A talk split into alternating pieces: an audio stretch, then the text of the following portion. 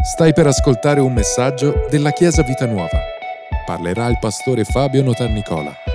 Buon ascolto! Va bene, allora, quello che desidero fare oggi è andare a mettere proprio un piccolo tassello. Veramente sarò molto breve, ma perché vogliamo poi appunto celebrare anche Santa Cena, ma un piccolo tassello sull'argomento di quest'anno, che è quello del discepolato. Perché quale tassello voglio dare?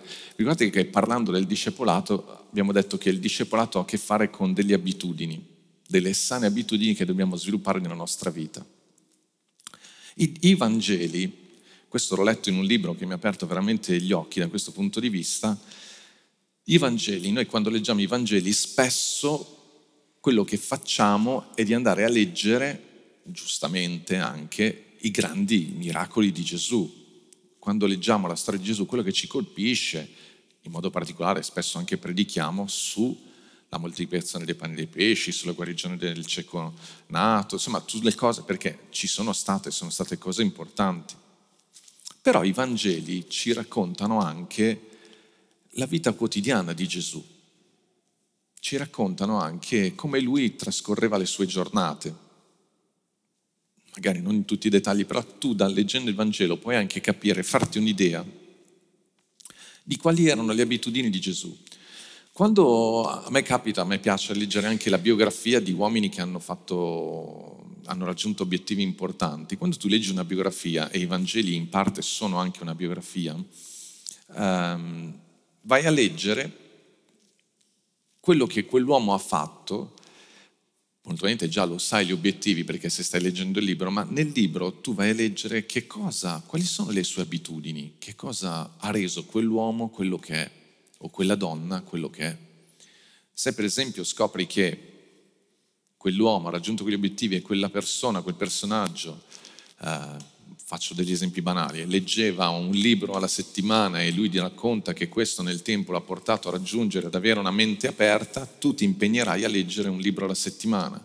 Se stai leggendo la biografia di uno sportivo e lui racconta che il suo fisico, la sua resistenza è arrivata a quel livello perché ogni giorno, quotidianamente, faceva quell'esercizio, mangiava quel cibo, cioè vai a carpire quelli che possono essere i segreti, o comunque segreti non sono perché li stanno raccontando, le abitudini che lo hanno portato ad essere la persona che poi è diventata. E nel Vangelo noi leggiamo anche di queste abitudini, però a volte le leggiamo e ci passiamo sopra, perché comunque non sono la parte forte.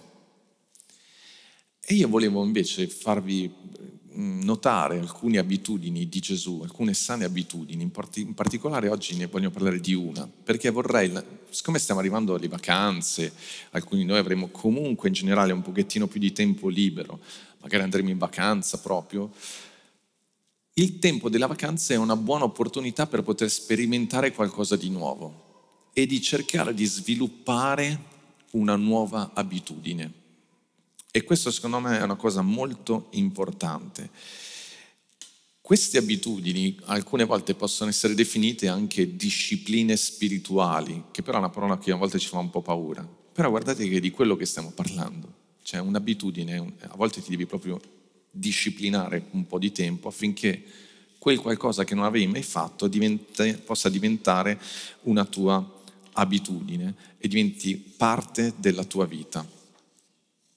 Vi ricordate che vi avevo dato la definizione di disciplina, quando vi avevo detto di abitudine, di disciplina, quando vi avevo detto che è qualcosa, sto parlando dell'inizio dell'anno, una disciplina è qualcosa che tu fai, un esercizio, qualcosa che tu fai con la forza che tu hai in quel momento, è qualcosa che tu puoi fare oggi affinché domani tu possa fare quello che oggi non puoi fare. Cosa significa? Se io vado in palestra, se mai mi venisse in mente questa bizzarra idea di andare in palestra, probabilmente non riuscirei immediatamente a tirare su il peso che vedo tirar su da un uomo magari della mia stessa età di 50 anni, 51 anni, tu vedi quell'uomo che tira su un peso, io dico ma io non ce la posso fare, in realtà non è che non ce la posso fare, non ce la posso ancora fare, Perché? Perché quell'uomo magari va in palestra già da un po' di tempo e ha sviluppato già dei muscoli e delle abitudini per poter raggiungere quell'obiettivo. Ci siamo? Quindi cosa devo fare io? Non posso tirar su quel peso in questo momento, quello che devo fare è iniziare a fare quello che posso fare oggi, arrivare al limite affinché domani, dopodomani, tra 6 mesi, io possa fare quello che oggi non posso fare. In pratica l'esercizio ti dà accesso a una potenza, a una forza che tu oggi non hai. Riesco a spiegarmi? Ditemi se è chiaro quello che sto dicendo. Io faccio un esercizio affinché domani io posso entrare, prendere possesso di una forza, di una potenza che oggi non ho. L'esercizio spirituale è molto simile, però c'è una grande differenza. Ed è molto importante questa differenza. Quando io sviluppo un'abitudine spirituale nella mia vita e inizio a fare degli esercizi che mi aiutano, esercizi intendo dire sviluppare delle buone abitudini, queste abitudini non solo non mi stanno collegando a una potenza che riguarda me, ma queste buone abitudini mi stanno mettendo in condizione di collegarmi con una potenza che viene dal cielo. E questo fa tutta la differenza. Stiamo dicendo che se noi sviluppiamo queste abitudini di cui iniziamo a parlare, noi non stiamo sviluppando dei muscoli fisici, quindi non stiamo accedendo a una potenza, a una maggior forza fisica, ma stiamo allineando la nostra vita in modo tale che possiamo ricevere potenza dal cielo, potenza spirituale. Noi possiamo allinearci in modo tale che quello che Cristo ha fatto sulla croce per noi abbia impatto sulla nostra vita. Ed è di questo che noi come cristiani abbiamo bisogno. Perché quella potenza, esattamente come i nostri muscoli, ci sono già. Tu, se puoi sviluppare dei muscoli nella tua vita, è perché i muscoli già ce li hai. Cosa ti manca? L'esercizio e il mangiare in un certo modo. Spiritualmente tu hai già tutto. Cosa ti manca allora? Perché non riusciamo a vivere costantemente quella vita abbondante di cui parla Gesù? Perché non ci stiamo allineando e non stiamo accedendo, non stiamo entrando in contatto con quella potenza. Perché? Perché siamo, per diversi motivi, non siamo abituati a ricevere tutto questo nella nostra vita quotidianamente. Ci siamo? Ora, qual è la prima pratica, il primo esercizio che Gesù vediamo nella vita di Gesù? Se vi ricordate che abbiamo letto il Vangelo di Luca, scusatemi, il Vangelo di Matteo abbiamo letto più volte, abbiamo letto il Vangelo di Matteo perché abbiamo fatto tutto Matteo 5, 6, 7 che sono il Sermone del Monte. Se andiamo invece al Vangelo di Marco, proprio all'inizio del Vangelo di Marco, Marco capitolo 1, dal versetto 9, dice così. Vi leggo questi brani abbastanza velocemente perché mi interessa cogliere soltanto un aspetto in particolare. Dice Marco 1, versetto 9: E avvenne in quei giorni che Gesù venne da Nazaret di Galilea e fu battezzato da Giovanni nel Giordano. E subito, come usciva dall'acqua, vide aprirsi i cieli e lo Spirito scendere su di lui come una colomba. E venne dal cielo una voce dicendo: Tu sei il mio amato figlio, nel quale mi sono compiaciuto. Qui siamo ai 30 anni di Gesù che viene battezzato ed è l'inizio del suo ministero. Subito lo Spirito lo sospinse nel deserto e rimase nel deserto 40 giorni tentato da Satana ed era con le fiere, con gli animali selvatici e gli angeli lo servivano. Notate come immediatamente lo Spirito Santo lo conduce nel deserto. In un luogo, deserto indica un luogo solitario, un luogo selvaggio, un luogo silenzioso, un luogo appartato. Questo deserto spesso viene visto in maniera negativa, cioè viene detto: ma come mai lo Spirito Santo lo spinge nel deserto? Ma il deserto, o meglio, un luogo solitario, era una grande abitudine di Gesù. È una cosa che lo ha sempre accompagnato e che lui stesso ricercava. Ve ne parlo perché dopo 2 settimane di summer camp è la cosa che desidero di più. È un luogo solitario. Se andiamo, Rimaniamo sempre in Marco, in Vangelo sempre capitolo 1, dal versetto 29. È interessante perché qui, in questo capitolo, viene un po' raccontata quasi una giornata di Gesù, una giornata tipica di Gesù, e non è una giornata facile.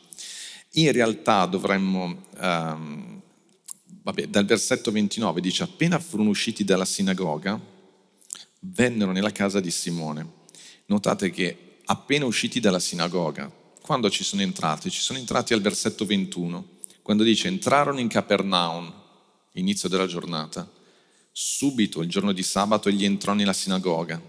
Quindi Gesù si sveglia al mattino presto, va in sinagoga, va in ufficio, inizia a insegnare. Ci siamo? La gente si stupiva, quindi grandi insegnamenti, grande successo. Nella sinagoga però c'è un uomo posseduto da uno spirito immondo. C'è un problema, nel senso c'è una cosa inaspettata, un imprevisto. Gesù ovviamente non si spaventa, questo sgrida al demone, ammutolisce. Versetto 26, lo spirito immondo, straziandole, mandando un grido, uscì da lui. Tutti furono sbalorditi, iniziano a parlare di lui. Versetto 28, la sua fame si diffuse subito per tutta la regione intorno alla Giudea. Versetto 29, appena sono usciti da lì, vanno a casa di Simone e di Andrea. Andiamo a rilassarci un attimino. Ma il versetto 30 dice che la suocera di Simone era a letto con la febbre, ed essi subito gli parlarono di lei.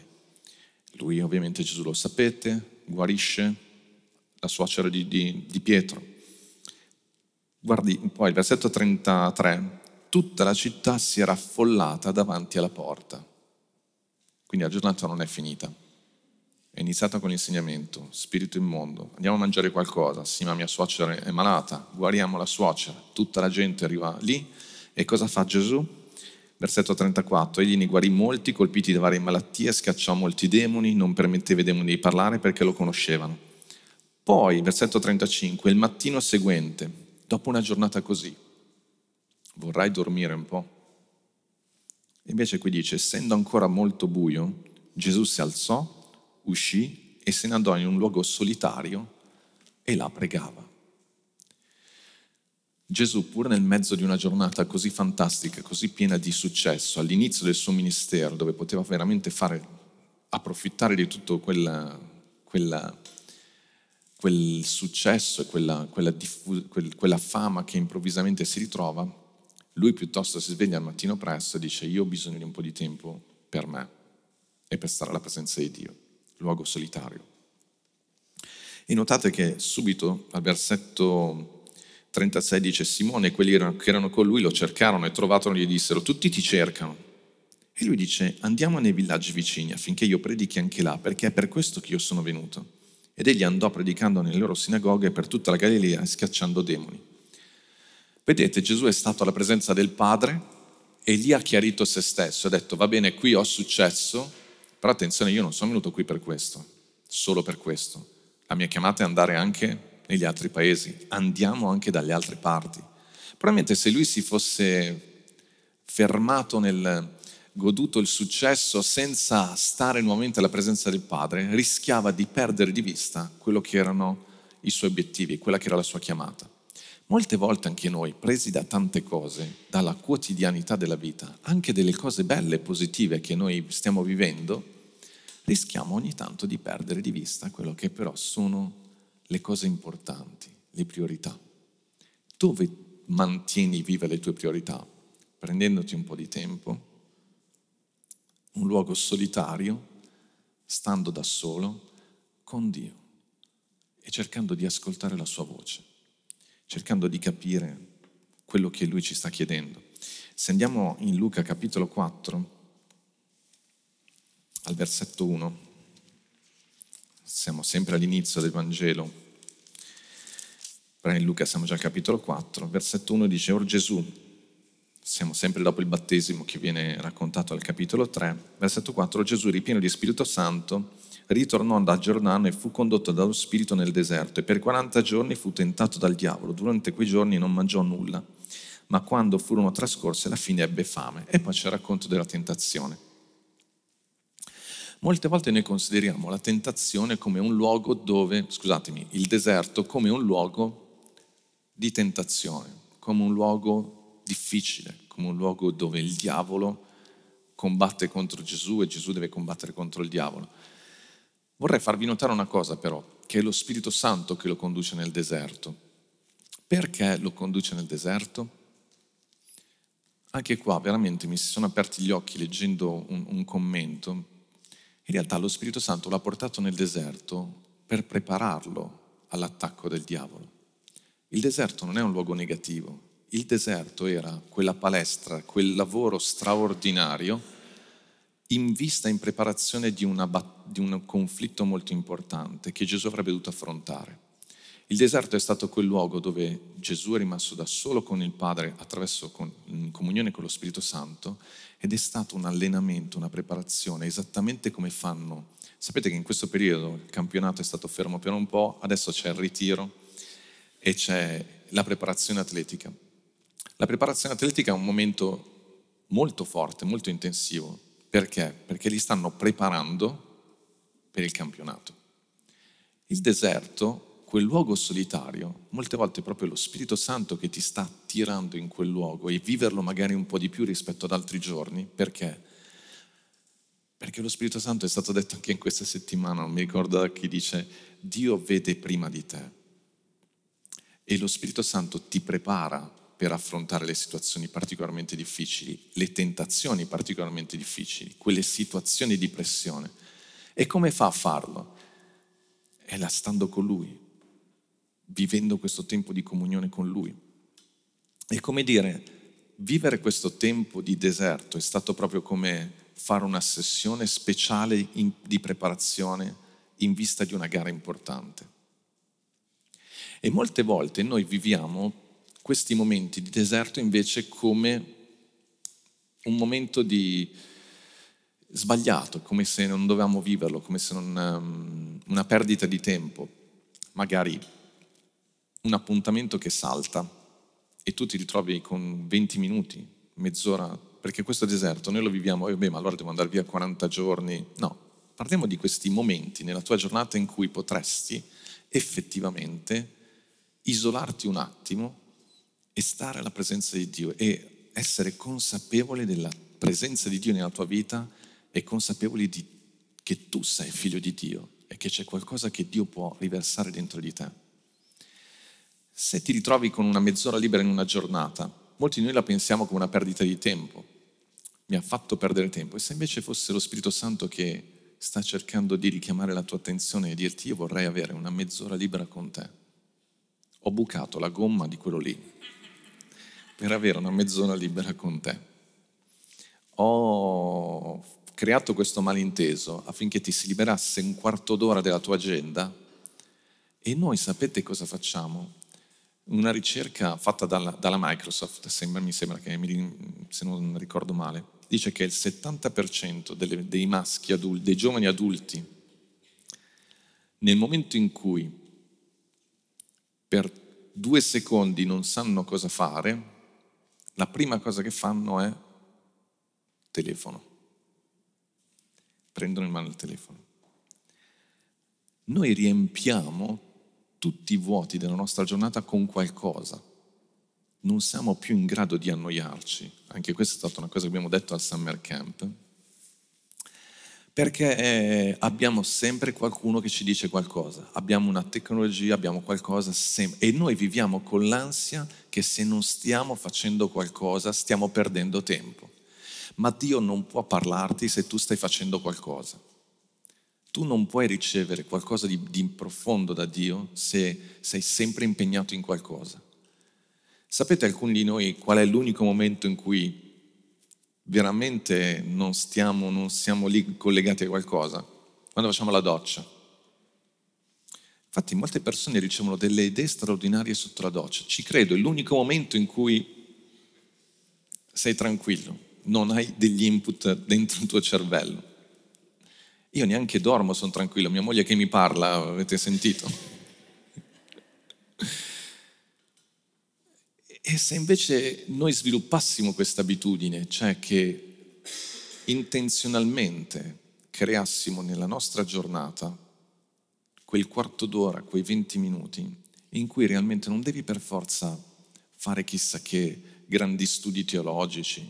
No, ma quietamente sederti. Il deserto è un luogo quieto, tranquillo, dove tu puoi riflettere e stare davanti al Signore. Guardate, ti puoi anche annoiare, che era una cosa bellissima quando ne eravamo bambini, il fatto di poterci annoiare un pochino. Perché? Perché in realtà non ti stavi annoiando, ma stavi pensando e riflettendo su te stesso. Noi che siamo cristiani, quel tempo vuol dire prendersi un attimo di tempo per meditare, per permettere allo Spirito Santo di parlarci. Gesù ricercava quei momenti. A volte si svegliava molto presto al mattino perché? Perché si aspettava ancora un po', la giornata iniziava e non avrebbe più trovato tempo. Però non è detto che per forza devi farlo il mattino. In altre occasioni anche nei salmi leggiamo di persone che stavano svegli alla sera tardi. Hai messo a letto tutti quanti i bambini che hai sistemato le varie cose. Cosa facciamo la maggior parte di noi? Accendiamo la televisione perché vogliamo rilassarci. Sì, va bene, ci può stare, però pensa che cosa realmente ti rilassa, di cosa realmente hai bisogno per affrontare le sfide della vita. Avere l'ansia di una trama in televisione che poi ti mette, che poi adesso fanno le serie, quindi non finisci mai, vai a letto col pensiero, ma chissà, si sposeranno, non si sposeranno, ma lei, ma ha capito lei che lui, guarda che è finto, è tutta una cosa, non è. Di cosa veramente hai bisogno quest'estate? Di cosa Noi tutti abbiamo desiderio di andare in vacanza, sì, va bene, è lecito andare in vacanza, noi anche semplicemente andare al summer camp ci ha staccato un po' da tutta la routine, ma quando sei in vacanza poi, di cosa realmente il tuo spirito ha bisogno? Un divertimento sfrenato, un continuo bombardamento di cose o non vi sto dicendo che dovete stare 24 ore a pregare, ma sviluppare quella sana abitudine di avere un tempo di intimità con il Signore. Nella scuola biblica, non mi ricordo in quale anno, a un certo punto ho parlato di questo libro della Bibbia, di Osea, che adesso dovrei trovare. In questo brano Dio che parla proprio intimamente col suo popolo e c'è un passaggio davvero eccezionale. Scusatemi, io qua con questi riflessi di luce faccio un po' fatica. Osea, capitolo 2. Voglio concludere leggendo questo passaggio perché è veramente bello. Osea capitolo 2 versetto 14 dice: perciò ecco, io l'attirerò. Un'altra traduzione dice addirittura che io la sedurrò, nel senso farò di tutto per attirarla. Seducere vuol dire condurre a sé, poi in italiano ha un aspetto negativo chiaramente, però qui al senso proprio mi invento qualcosa per attirarla a me. E dice la condurrò nel deserto e parlerò al suo cuore. Di là allora le darò le sue vigne, la valle di Acor come porta di speranza. Là ella canterà come i giorni della sua giovinezza, come quando uscì fuori dal paese d'Egitto.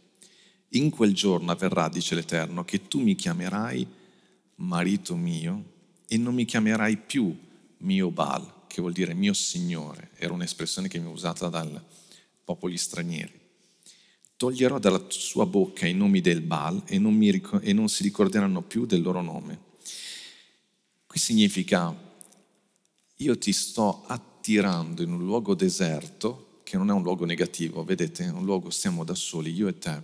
Perché ci sono delle cose che il Signore vuole dire a te personalmente. C'è il momento della predicazione, importantissimo, c'è il momento della comunione fraterna, importante. Però come padre anche, o come marito, quando c'è qualcosa di prezioso, di personale che io lo voglio dire personalmente, senza mediatori. Ci sono delle cose che lo Spirito Santo desidera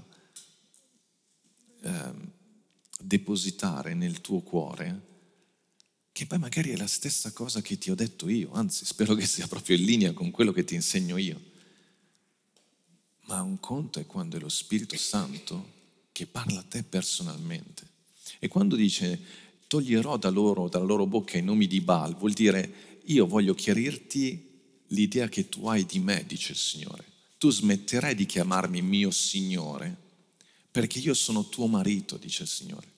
Smetterai di chiamarmi un oppressore o colui che è lontano da me, perché invece scoprirai che io ti amo e che sono vicino a te, come un marito con la propria moglie. Ma tutto questo avverrà non nella confusione. Vieni un attimo con me. 10 minuti, un quarto d'ora. Ogni giorno. Ci sarà quel giorno che tu vivrai quei 10 minuti, un quarto d'ora e dirai ma non mi è successo niente. Continua il giorno dopo. E dopo 5, per 10 giorni, per 20 giorni. E poi scoprirai che non potrai più farne a meno e che in realtà qualcosa di prezioso è dentro di te. Quando vai in palestra, se vai un giorno solo, non è che torni a casa e tua moglie ti dice wow, sei diventato come Manuel. No, non ti dice niente. Al campeggio c'erano dei ragazzi che veramente sono sportivi, ma non è che hanno muscoli in più rispetto agli altri, hanno sviluppati, hanno preso del tempo, tanto tempo. Quello che il Signore vuole fare con te non è qualcosa di così, ti ripeto, è qualcosa che tu puoi fare, che oggi tu puoi fare. Prenderti 5 minuti, 10 minuti, fai almeno un quarto d'ora. Al mattino, o al pomeriggio, o alla sera, ognuno di noi conosce i propri ritmi. Rallenta un attimo. Voglio concludere leggendo questo. Dice: in quei giorni io farò per loro un patto con le bestie dei campi, con gli uccelli del cielo e con i rettili della terra. Spezzerò l'arco, la spada e la guerra, eliminandoli dalla terra, e li farò riposare al sicuro. Mentre tu fai questo, tu hai accesso a una potenza soprannaturale che inizia a scorrere nella tua vita e che già ti appartiene, ma devi ascoltare. Ti fidanzerò a me per l'eternità, sì, ti fidanzerò a me in giustizia, in diritto, in benignità e in compassioni. Ti fidanzerò a me in fedeltà e tu conoscerai l'Eterno. Dove è avvenuto tutto questo? Nel deserto.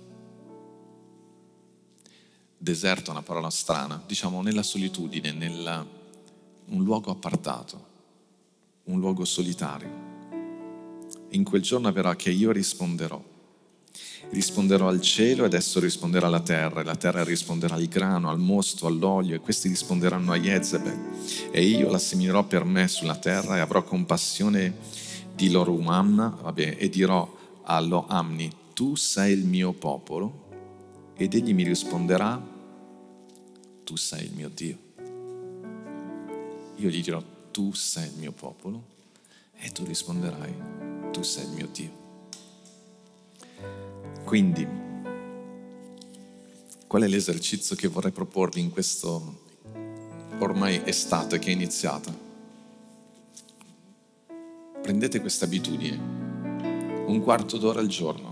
Se non l'hai mai fatto, un quarto d'ora al giorno, e poi magari arriverai a 20 minuti, con l'obiettivo di arrivare a settembre che tu in una giornata prendi almeno mezz'oretta per leggere un po' la parola, poi stare in silenzio davanti a Lui. E se ti annoi, ti sembra che stai perdendo tempo e la tua mente ti propone invece di fare altre cose, tu ricordati: e il mio personal trainer mi ha detto mezz'ora. Devo arrivare lì. E fallo per qualche mese e poi ne riparliamo. Se non lo fai per qualche mese, non puoi dirmi che non ha funzionato. Se lo fai solo una volta, magari ti sentirai bene: oh, che bello, ho fatto la cosa giusta.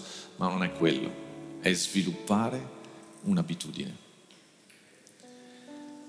Vi ripeto, Dio ha portato Gesù, lo Spirito Santo ha portato Gesù nel deserto, e non era una punizione, era un tempo di preparazione. Per affrontare le sfide importanti della vita hai bisogno delle sessioni speciali di allenamento, tempo speciale di comunione con Dio, stare lì alla sua presenza. Tu dici, ma io ho tante cose da fare, tante responsabilità. È proprio per quello, ve lo dico sempre, è proprio per quello che hai bisogno di quel tempo davanti a Dio, e questo ti metterà in contatto con una potenza che va al di là di te. Amen, Chiesa. Possiamo alzarci in piedi. Grazie per averci ascoltato. Rimani aggiornato attraverso i nostri canali social. Ci trovi su Facebook, Instagram, Spotify e sul sito www.chiesavitanuova.org.